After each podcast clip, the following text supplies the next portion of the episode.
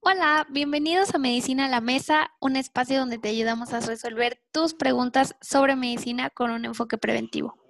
Somos tres estudiantes de medicina que queremos llevar hasta tu mesa todo lo que siempre habías querido saber sobre salud. Esta es una plática para todos. Recuerda que no existen malas preguntas. ¡Provecho!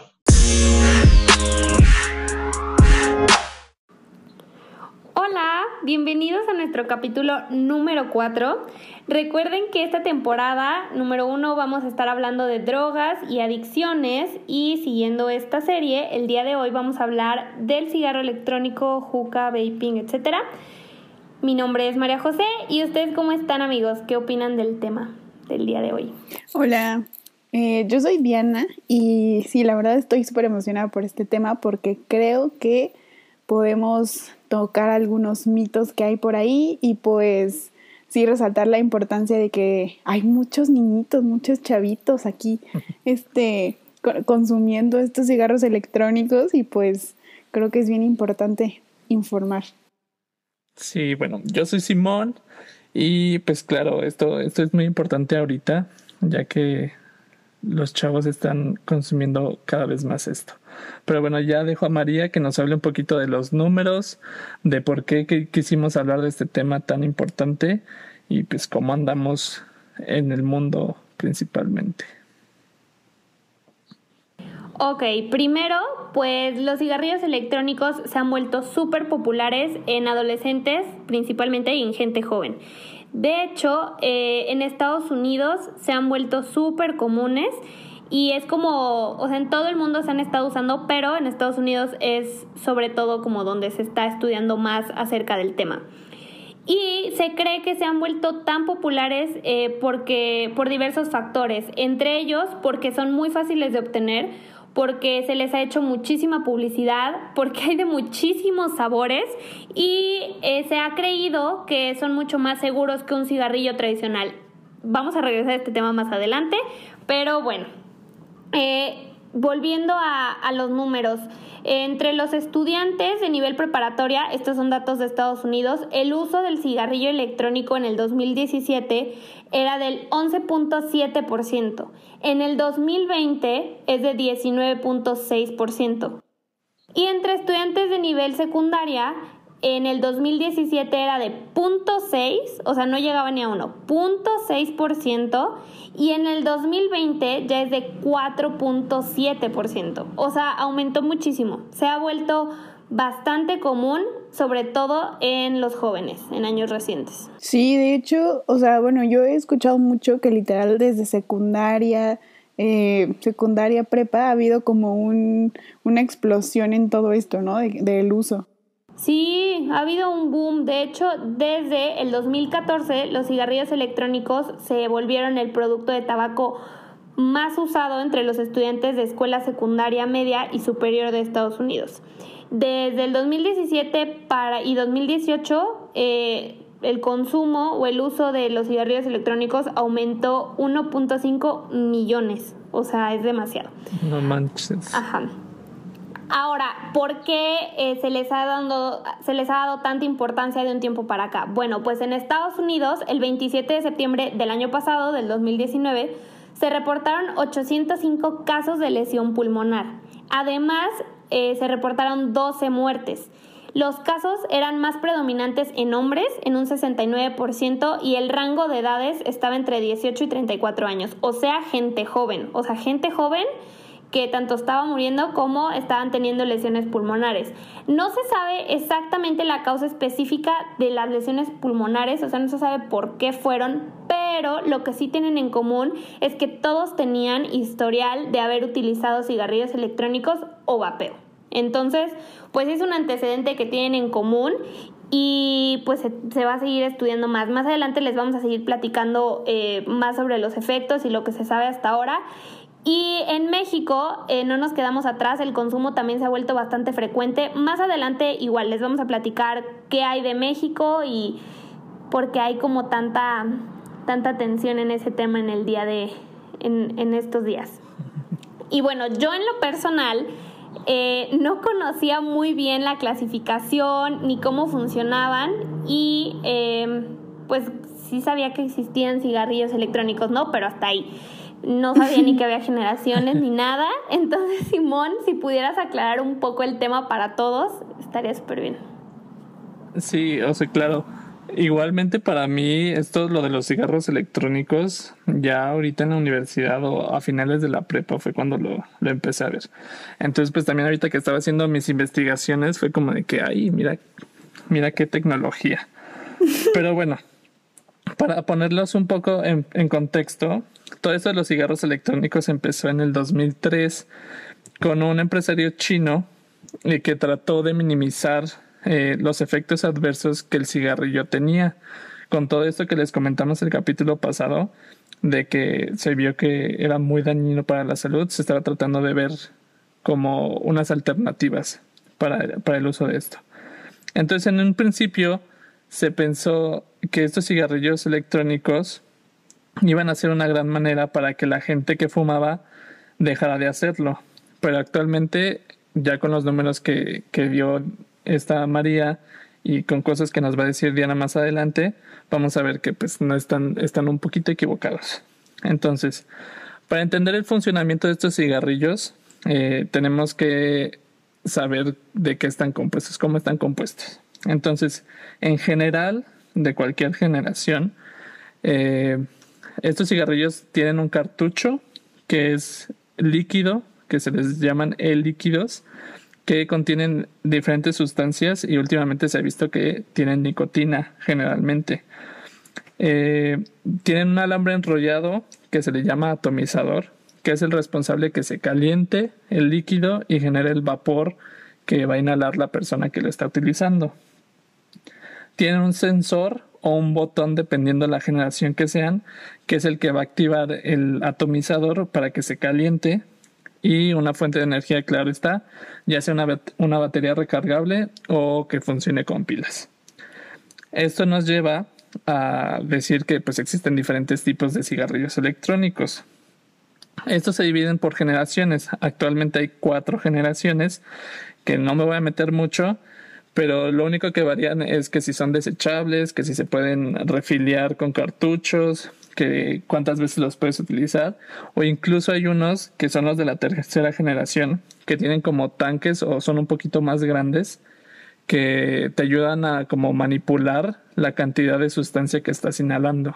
Entonces, así de esos videos que vemos en TikTok o en Facebook, de que es gente que está fumando y hace como muchas figuritas y eso, pues utilizan de este tipo de cosas. Ok. Bueno, eso en cuanto a los cigarrillos electrónicos, pero yo también por ahí he escuchado o he visto que mucha gente también es usuaria de la juca o de la shisha. Entonces, ¿eso qué es o cuál es la diferencia? Sí, claro. Y hasta aquí en nuestra ciudad, en San Luis, hubo una temporada en que estaban de moda estos bares de shishas y que los jóvenes íbamos a utilizar estos aparatos. Pero bueno, esto, lo que es hookah y shisha, son sinónimos, se refieren al mismo aparato, que es una máquina que se utilizaban ya desde hace mucho tiempo en las culturas persas e hindúes. Entonces, esto antes se utilizaba como medios recreativos o se creía que era un símbolo de realeza. O sea, solo la gente de alto estatus socioeconómico las podía utilizar en estas culturas. Pero ya con toda la globalización y que se vio que era algo que denotaba grandeza, pues se vino hacia Occidente y pues ya se puso de moda aquí. Ahora, el funcionamiento de estos aparatos es un poco similar, pero pues le quitamos la parte electrónica. El aparato consta de 4 partes, que prácticamente así en resumen, porque la verdad es un proceso físico y químico muy extraño, que en la cabeza vas a poner la sustancia como tal, que puede ser marihuana. Ahorita vamos a hablar de como las diferentes sustancias que se pueden utilizar en estos aparatos, pero la sustancia activa que vas a inhalar la vas a poner junto con un carbón caliente o un material que esté caliente, que es lo que va a crear este vaporcito, y van a ir a una cámara de agua que va a ser vacío y va a enfriar el humo que se está generando y luego ya tú lo inhalas con medios recreativos o como lo quieras hacer, de que si quieres hacer tu figurita o muchas cosas. Pero bueno, eso fue el funcionamiento general del cigarrillo electrónico y de la juca o la shisha. Pero ya lo importante del tema, la parte preventiva, es en realidad son más dañinos que un cigarrillo normal. Diana, ¿qué nos puedes decir? A ver, la respuesta sencilla es sí, es menos dañino que un cigarro, pero, ojo aquí, eso no significa que sean seguros. El vapor de estos dispositivos, cualquiera que contenga tabaco, tiene menos químicos tóxicos que los 7000 en el humo de un cigarro regular. Sin embargo, este vapor causa daño. Contiene sustancias potencialmente dañinas como la nicotina, metales pesados como el plomo, componentes orgánicos volátiles y agentes cancerígenos. Entonces, pues como ya les comentábamos, es peligroso tanto para el usuario como para el fumador pasivo, igual que con un cigarrillo normal. Y pues ha sonado mucho esta comunidad a favor del vapeo, los pro vapeo.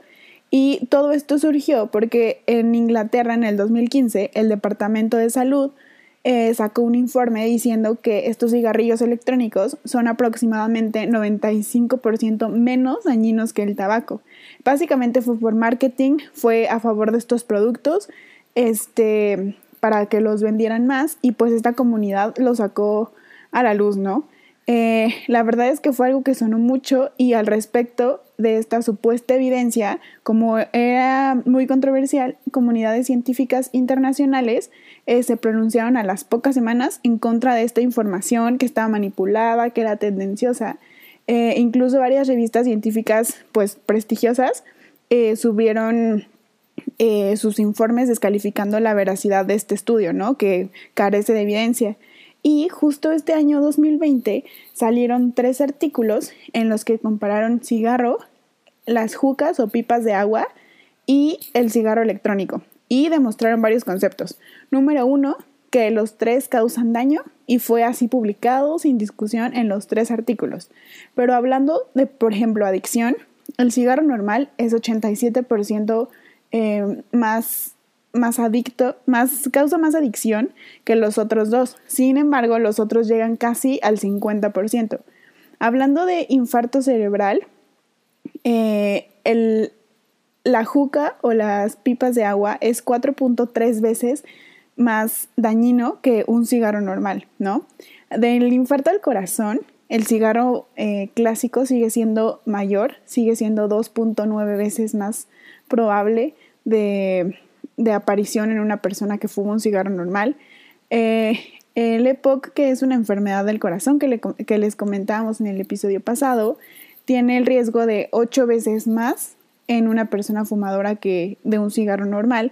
Y el cáncer pulmonar, que es como la principal afección de estos aparatos, es 13 veces más probable en una persona que fuma cigarro. Esto aún no es conocido en el cigarro electrónico, un dato como tal, pero es 2 veces más probable en una persona que fuma de alguna juca, ¿no? También es causa de otros 13 cánceres, disfunción eréctil, complicaciones de COVID-19, todo lo que les hemos mencionado en capítulos anteriores. Y recientemente también se encontró que esta nicotina aumenta el riesgo de diabetes y en jóvenes el uso de jucas y cigarros electrónicos a mediados de los 20, o sea, incluso hasta los 25 años, disminuyen funciones y calidad en tu atención, en tu aprendizaje, en tu estado de ánimo y en tu control de impulsos, lo que puede explicar muchas acciones que han tenido los jóvenes últimamente. Y pues estos estudios recalcan estas estadísticas que ya les hemos mencionado, que no importa que no fumes diario. Sí, el fumar diario, tu riesgo de muerte aumenta 2.3 veces más. Sin embargo, aquellos que fuman ocasionalmente, todas las personas que dicen que son fumadores casuales, fumadores sociales, tienen el mismo riesgo. Tienen 1.8 veces más de muerte que una persona que no lo hace. Entonces, el riesgo es muy similar en ambos. Oye, pues qué interesante, no sabía que eran tan dañinos. Oye, ¿y qué más tienen? O sea, ¿qué más la sustancia en sí? ¿Qué más tiene?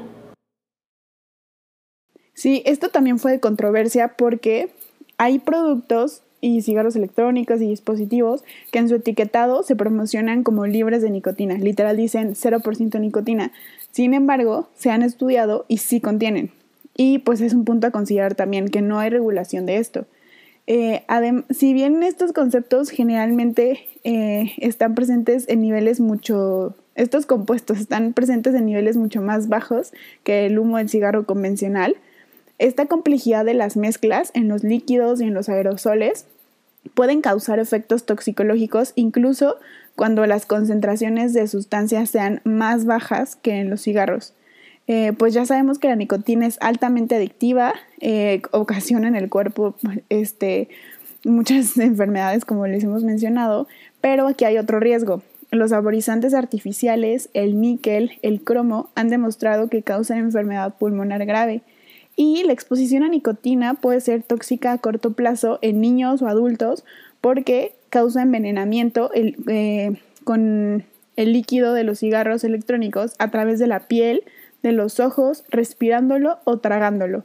Además de que no es despreciable el número de incendios y explosiones que ha causado estas baterías defectuosas de los cigarros electrónicos, especialmente cuando se están cargando. Y pues es importante ya que el pico de uso, como vimos, es principalmente en adolescentes y eso incrementa el riesgo de futuras adicciones a otras drogas, incluso al cigarro, ¿no?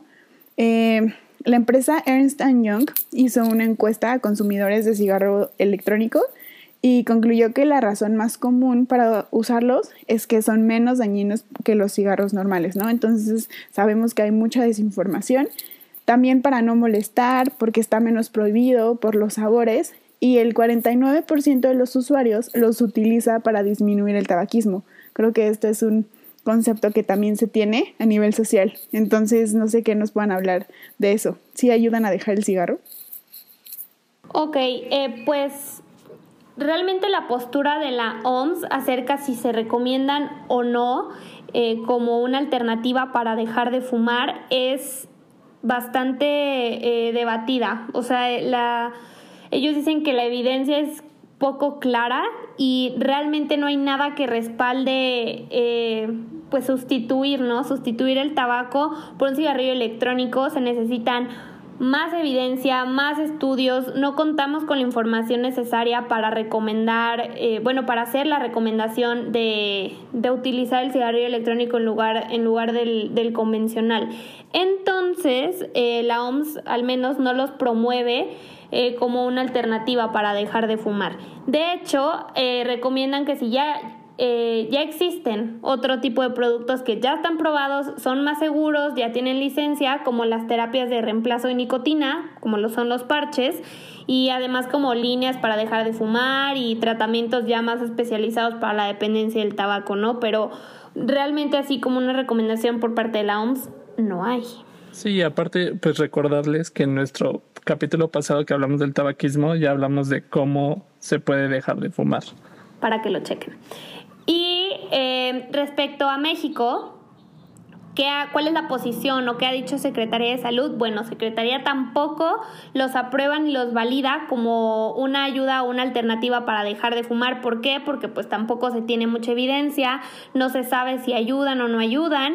Y además porque la poca evidencia que hay disponible respecto al tema, se encuentra con un conflicto de interés. ¿Por qué? Porque es financiada, promovida o patrocinada por personas que tienen intereses económicos y comerciales pues vinculados a estos productos, ¿no? De hecho, en México se ha vuelto todo un tema. A partir de este año ha tenido pues bastante impacto, ha habido mucho drama. Entonces, Diana, ¿qué está pasando en México con el cigarro electrónico?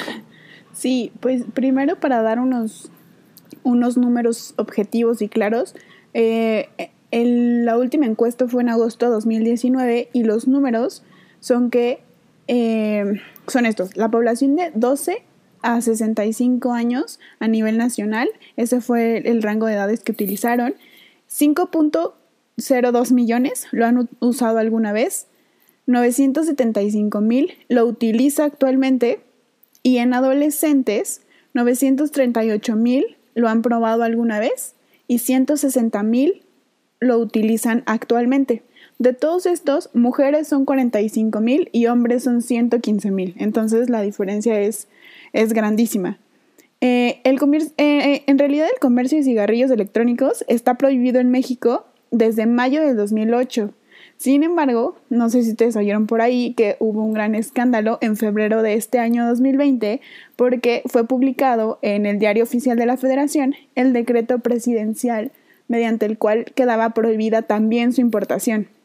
Entonces, esta ley establecida por la COFEPRIS no contemplaba no permite la comercialización de ninguna otra alternativa de cigarro, como el cigarro electrónico o cualquier otro vaporizable que es de los que hemos estado hablando y más.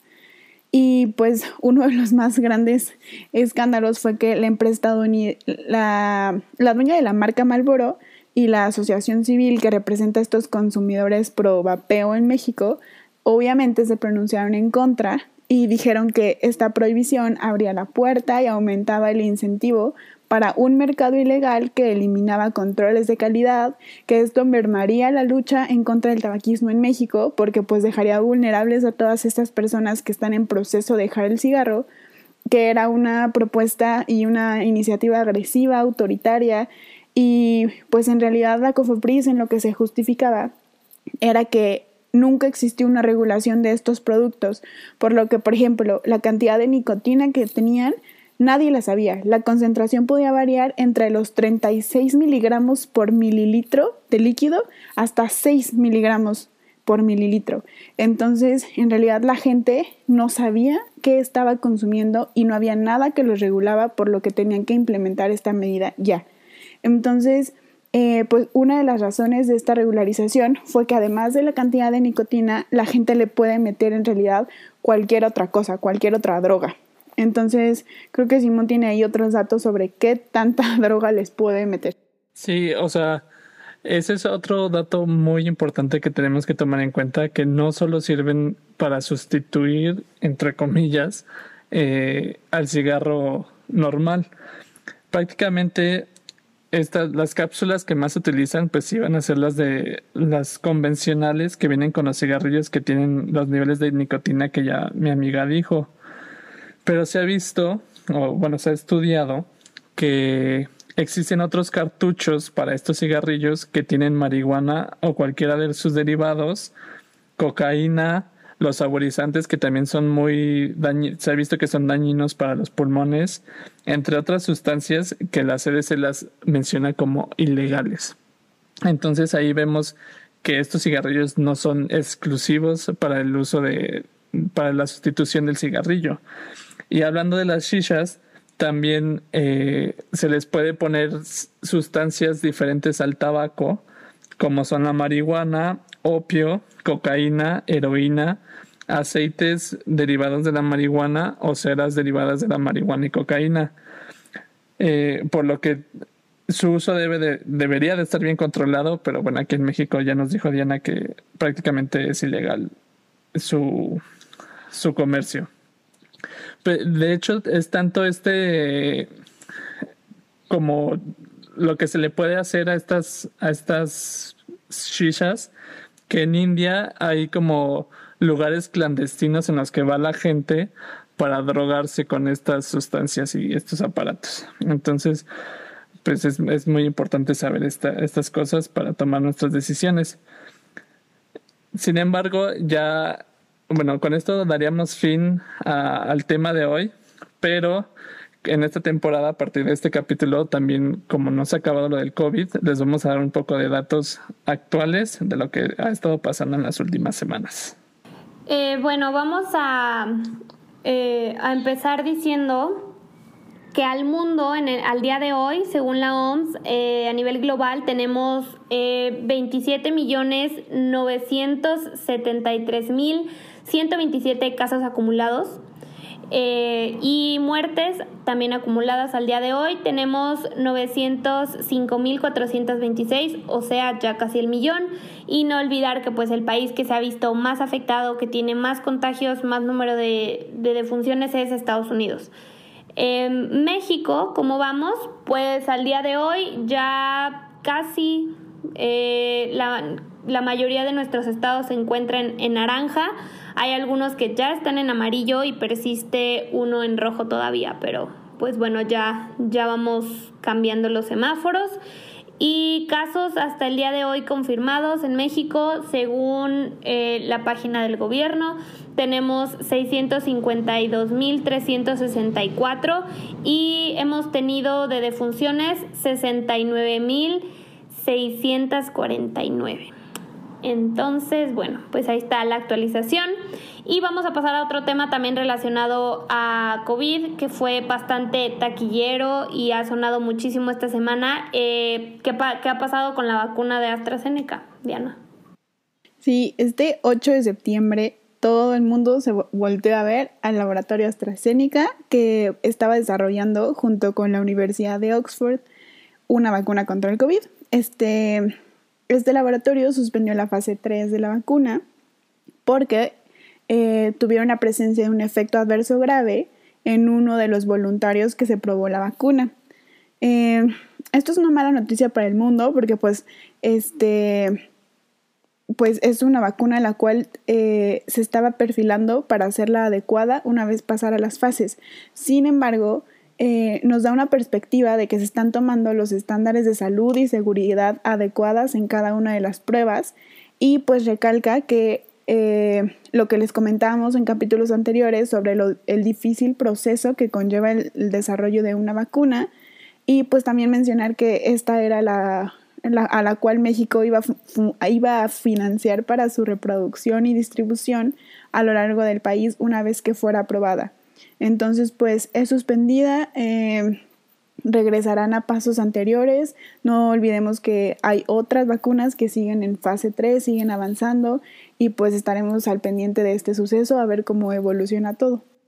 Sí, y por último, así una noticia un poco triste para el país, pero el 2 de septiembre lanzaron un comunicado en el que México se perfilaba como el país que tenía más muertes de personal de salud en el mundo. Ese día se tenían las estimaciones que habían muerto 7,000 personas en el mundo que se dedicaban a la atención de la salud, ya sean médicos, enfermeras, cualquier personal de salud, y México tenía 1,320 y era la que lideraba esta lista. Una noticia muy lamentable para el país. Pero bueno, con esto cerramos el capítulo y no olviden seguirnos en nuestras redes sociales. En Twitter ya les estamos actualizando diariamente sobre los números tanto de nuestro estado, San Luis Potosí, como el de México. Acuérdense que tenemos Instagram y ya esperen la próxima semana, el viernes, nuestro capítulo sobre marihuana. Bye.